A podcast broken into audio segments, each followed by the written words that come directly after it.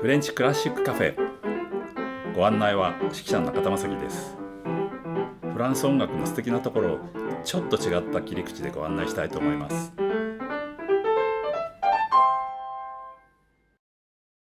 ボジャトルモンデこんにちは、えー、フレンチクラシックカフェも今回で100回になりました。やっぱりすごいですよね。3桁になるってことはね。え、ということでですね実は、え、フランスものってはですね日本ではなかなか演奏される機会が少ない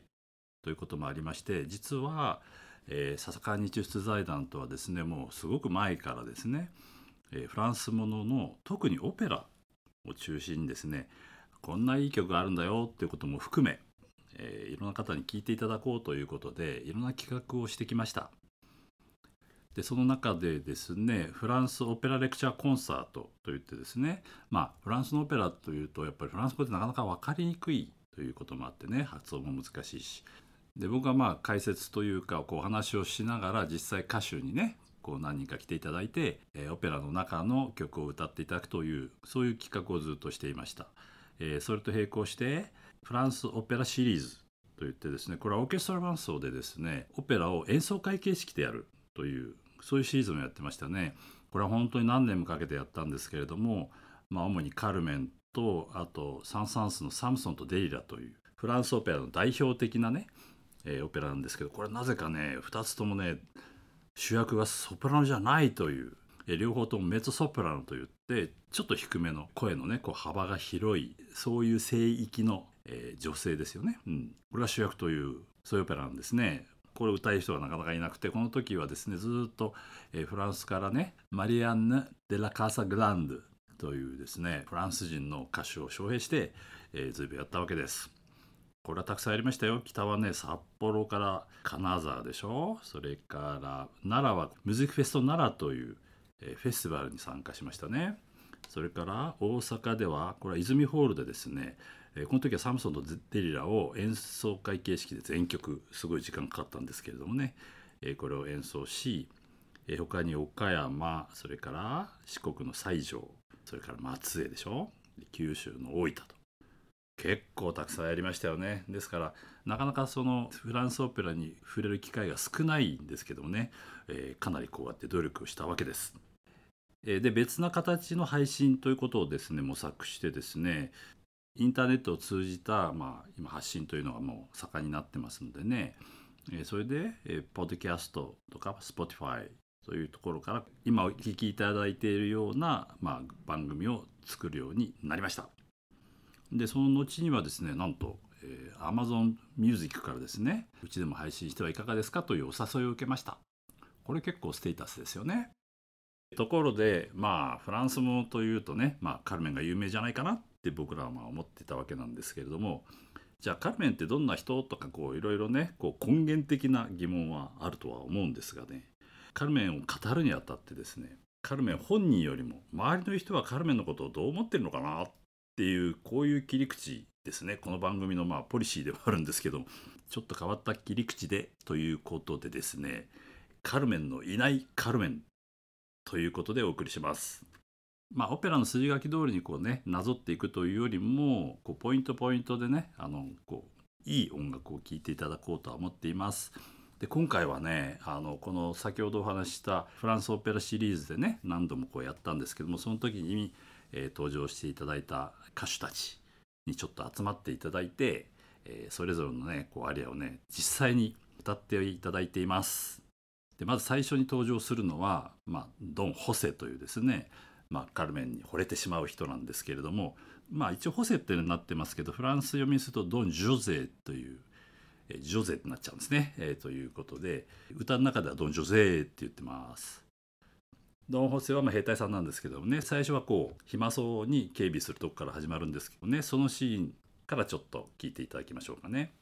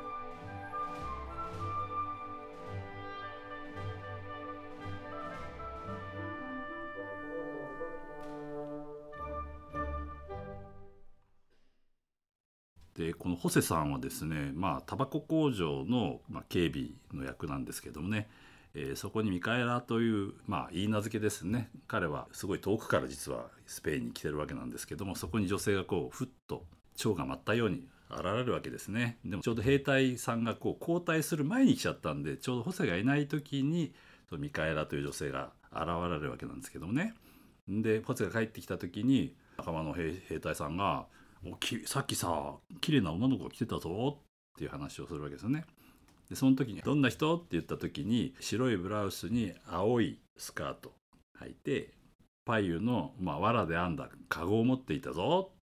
しかも髪をねこう結んで三つ編みにしてこう長い髪でねっていう話をしたらもうホセはそれ聞いただけで「あそれはミカエラだ」って分かっちゃうんですよね。なぜかというとこれは実はバスク地方といってですねフランスとスペインにまたがったところなんですよね。こう大西洋に面した方ですね。北の方です。ここの民族衣装なのでもう一目見ただけであバスクから来たなってわかるわけですね。でここで、えー、ホセとミカエラがまあ再会というか久しぶりで会うわけです。で2人でこう歌を歌うシーンがあります。でここではミカエラが自分のお母さんから預かってきた手紙をホセに渡すんですけどもまあはっきり言って言い名付けなのでもうフィアンセなので早く帰ってきて結婚しましょうよ みたいなことは書いてるかどうかは別としてそういう手紙を持ってきてねそれとお母さんからのホセの優しい口づけをことづかってきましたと言ってチューとするわけですよねその二重唱を聞いていただきましょう。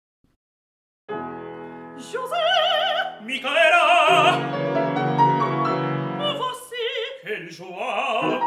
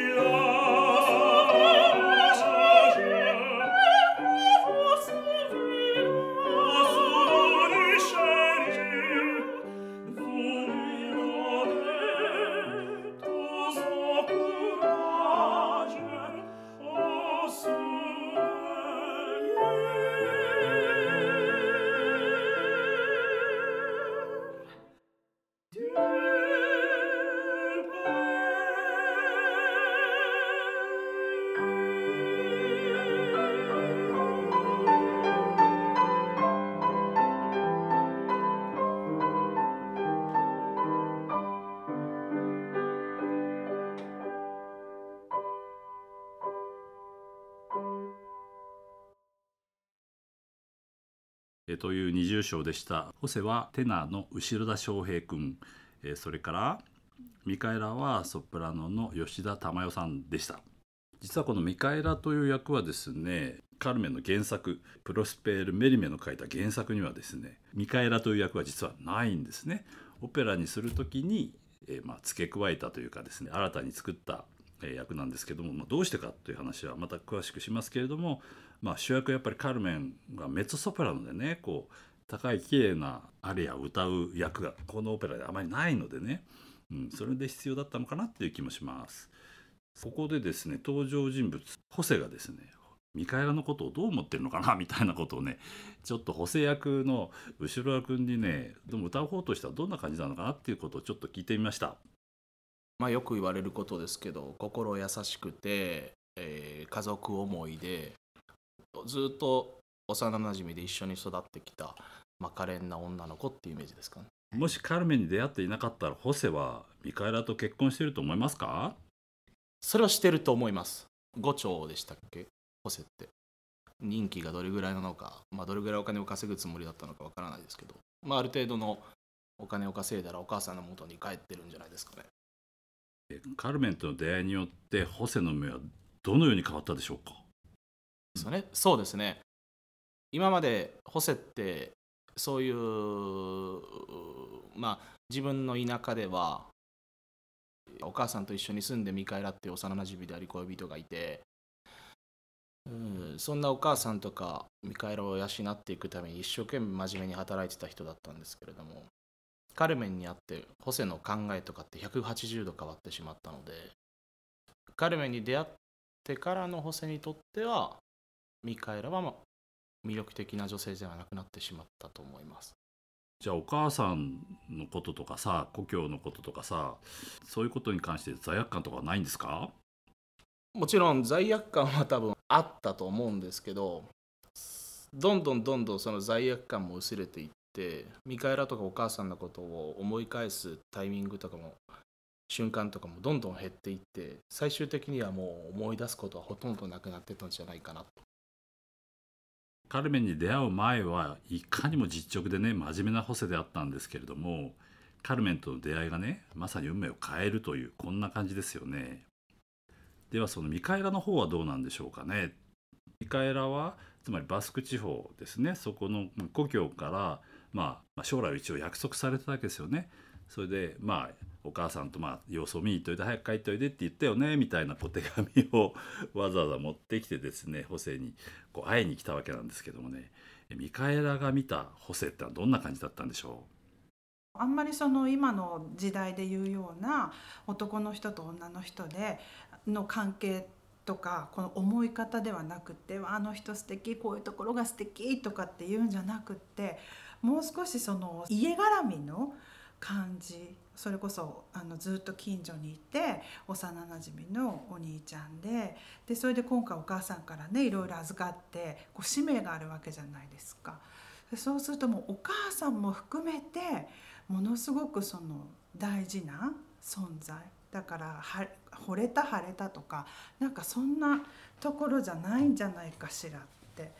いうのはすごい思いますね。だから自分が見返らやっていて、まあ、私は自分としてあの役をやる方なので、まあ、正直言うとなんでこんな人がいいのかしらって思いながら歌ってたりするんですけどでもできるだけ見返らの立場になって想像を膨らますとなんかあのこの家としてっていうかもう昔からのその存在として非常に大事にしてるっていう感じなのかなって思います。このミカエラという役はですねいろんなこう立場あるいは立ち回り方によってねいろんな性格が設定できる役だとは思うんですけどもねですから演出家の意図によってこう役回りも変わってくると思うんですけれども演出家によってはオリジナルのそのいわゆるテキストね歌詞と違った感情をね求めることもしばしばあってですね実際に現場で歌う方がいやそれは違うんじゃ私はこう思えばよっていう結構やり取りをする役の一つではありますね。まあ大概は演出が勝ちますよね。ここはこうだからってまあ説得される場合が多いでしょうね。まあ、カルメンというオペラのね、えー、実はカルメンを語るにあたってその周囲の人たち例えばエスカミーリオとか今日聞いていただいたえドン・ホセそれからミカエラ。というまあ主要な出演者から見たカルメンっていうのをねこれから何回かにわたって語っていただきまた歌を歌っていただきます。ではお楽しみに。お相手は指揮者の中田正樹。提供は笹川日出財団でお送りしました。ではまた。